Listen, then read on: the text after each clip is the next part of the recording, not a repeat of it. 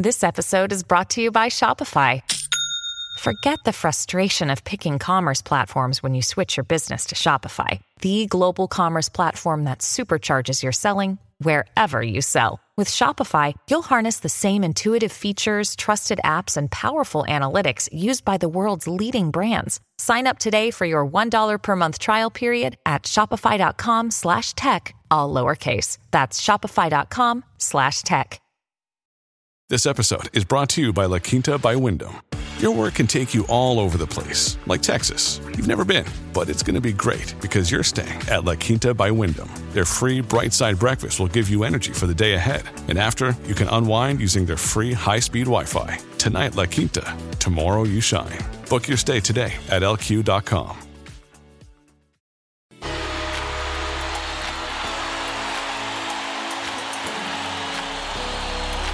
the back fence with Tony Kemp.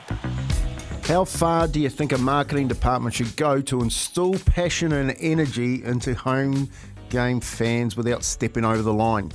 Just ask Corey Webster, who on Saturday night dunked the Breakers shortly after a marketing ploy designed to fire up fans went belly up.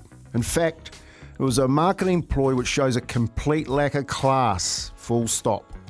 While the Breakers ride high at the top of the table, their admin staff are feeling the heat after high risk plans smacked them right back in the face when they decided it was worth having a crack at ex breaker Corey Webster. The Breakers had, a, had on Friday posted on Instagram a billboard with a face of Webster accompanied by an equals sign and a cat emoji. Go figure.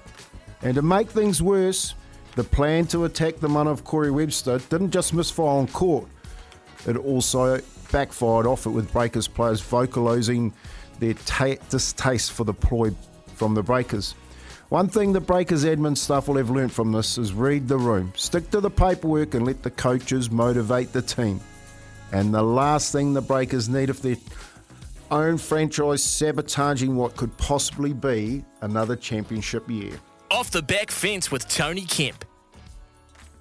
Ed Kempy, that was so bad. And, and mate, they'll be disappointed.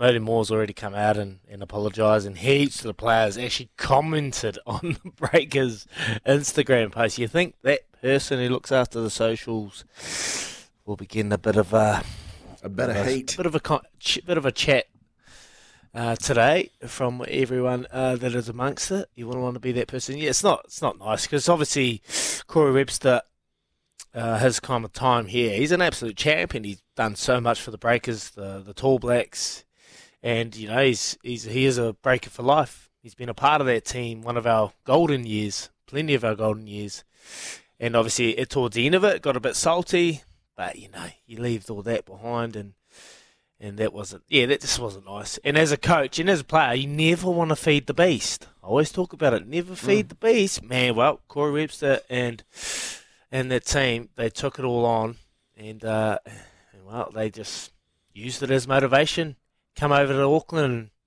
took one against the team at home Yeah. not ideal not ideal. And Corey had an absolute barnstormer too. So, mate, one of the things I, you know, you you realise when teams are going well, especially, is that everyone wants to jump on the bandwagon, and you're best just to keep your, you know, keep keep your nose clean, like stay out of stay out of any type of. Um, Yeah. I, I guess noise that's going to make make things look bad for your for your club. Now, putting that post up there from a player that's come here um, that's been here, sorry, and done so well for the club, and as a, as motivation, is motivation for who? That was that's my point. Like, who are you trying to motivate? Except, you know, I guess trying to be cheeky by saying, "Oh, look, I'm going to come up with this this post, this billboard, and we're going to wind everyone up." Well, if that if that doesn't smack of, of, of poor form, I don't know what is. But you know, you, you're dead right. Don't feed the beast. They didn't need that. The Breakers. They were rolling on a high, and just like that, old Mody Maor had to come out and just you know take it all back and say sorry for some for probably the best month of his coaching career, innit? Yeah, yeah. Look, it's yeah, just a lot of learnings when you when you're leading. You know, when you're a team that's been struggling for a very time, it's different. You're in, you know, different territory. When you've been struggling, you're back on top of the world. Everyone's talking you up. You're winning championships. There is a certain philosophy or mantra you've got to live by, and just yeah, like you said, lay it, fly under the radar. Don't give them anything, just give them a little bits. Leave it all out there on the court. Never ever buy into that hype and, and off the field and start believing your own press because it comes back to, to bite you. And I don't think any of the players did or any of the coaching staff. It was just a human error in the back room, and no doubt they'll be um, fixing that, fixing that for sure. And uh, there has been plenty that has gone on over the last couple of years that has come back to bit people in the behind, especially now with Twitter and the way the world's gone. A couple of comments about 10 years ago, oh, they're starting to resurface for many out there. So always be wary what you put on social media.